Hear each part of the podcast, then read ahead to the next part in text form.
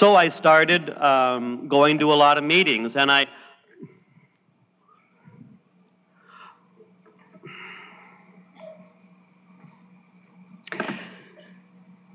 And it's taken me a long time to get here. Uh, I, I, my experience in recovery has not been fast. It's real slow. Um, I kind of envy people who get well fast. I didn't know anything about much. I sure didn't know anything about being alive. I talked to a wise old man in Berkeley, um, and I, he was another therapist. I've had several. And this is sober now, so it's a whole new experience. And we talked about all the usual things, and at the end of one of our talks, I said, Leonard, do you think I'm normal? And he looked at me with wise Jewish eyes and said, normal is 98.6.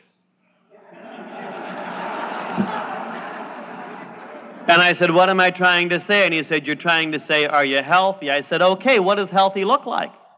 I mean, what are the role models for healthy? And he said, well, you can spot healthy people because of the way they behave. What an extraordinary concept. I said, how do healthy people behave? And he said, you can spot healthy people because they're able to do three kinds of things. Number one, healthy people can work. They can show up on time. They can complete their project. They can leave on time. Um, uh, number two, healthy people can love. And number three, healthy people can play. He said, if you know someone who can work, love, and play, you know a pretty healthy person. I said, go on. I was hoping he'd use words that I could identify with. And, and I, um,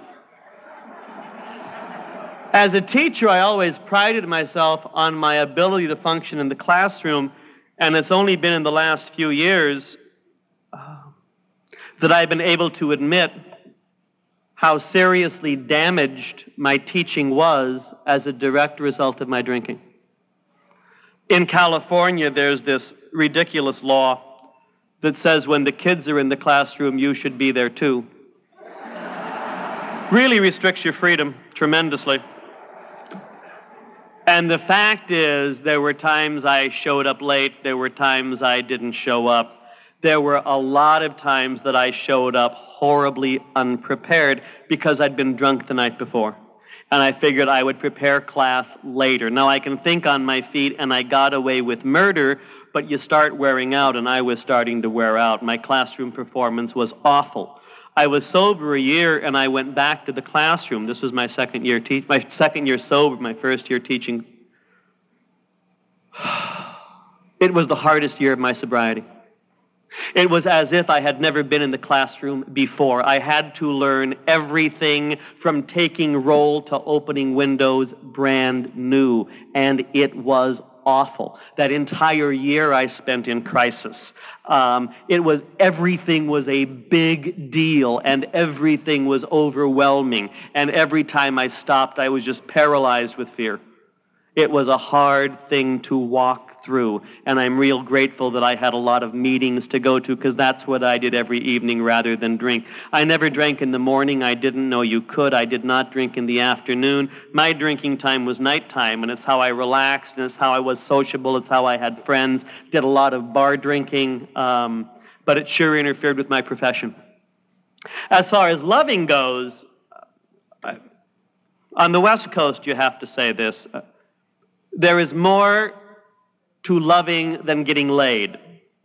Um, you all know that. Uh, some of us have been sexual with people we would not have coffee with, you know?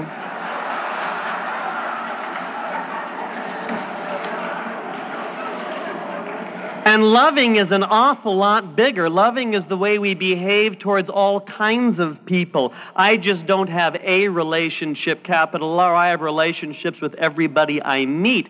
And loving, acting in a loving way, is acting with some decency and some fairness and telling the truth. And I mean respecting boundaries and holding up my end of the bargain, all kinds of stuff where I can think of someone else even when I'm having a bad day. This is very advanced. And I don't recommend it for the first five years of your recovery. It's very advanced. Oh, cats. And as far as play goes, um, I grew up pretty serious. I was the clown, but everyone around me was very serious. And I, uh, my parents, my parents got married in 1934 on a Friday in Las Vegas. They both had jobs, and that meant they showed up for work on Monday. Um, we did not take time off to do frivolous, foolish things. And what I picked up was that good people worked, and better people worked harder. And whenever I felt guilty or stupid or shamed or bad, I just had to get busy, and I knew that it would go away. And so I didn't know anything about playing or being recreational or having whimsy or a good time when I got here. If I did any, I would pride myself, notice the use of the word. People would say, Tom, what do you do on your days off? And I would say, I don't take them. How, what do you do for vacations? I, I, I drank on vacations. Uh, I stayed drunk whenever I wasn't in the classroom. I had no life. My most difficult step is not step one. Step one, I kind of asks a question. The question is, are you still having fun? And if the answer is, oh yes, well then come back when you're not. You know, um, this is not a program for people who need it. It is a program for people who want it, and um, it that really saves a lot of energy in terms of sponsoring people and a lot of other things.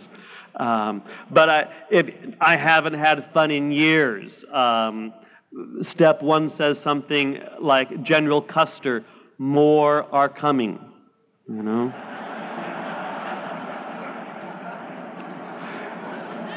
if I can admit that, um, I need a program and I need companions to help walk me, through, walk me through the rest of my life. Step one is not my problem. My problem is step two. I looked at step two the first time I was playing with literature in the program, and I looked at it and said, oh, I agree with that, and closed the book.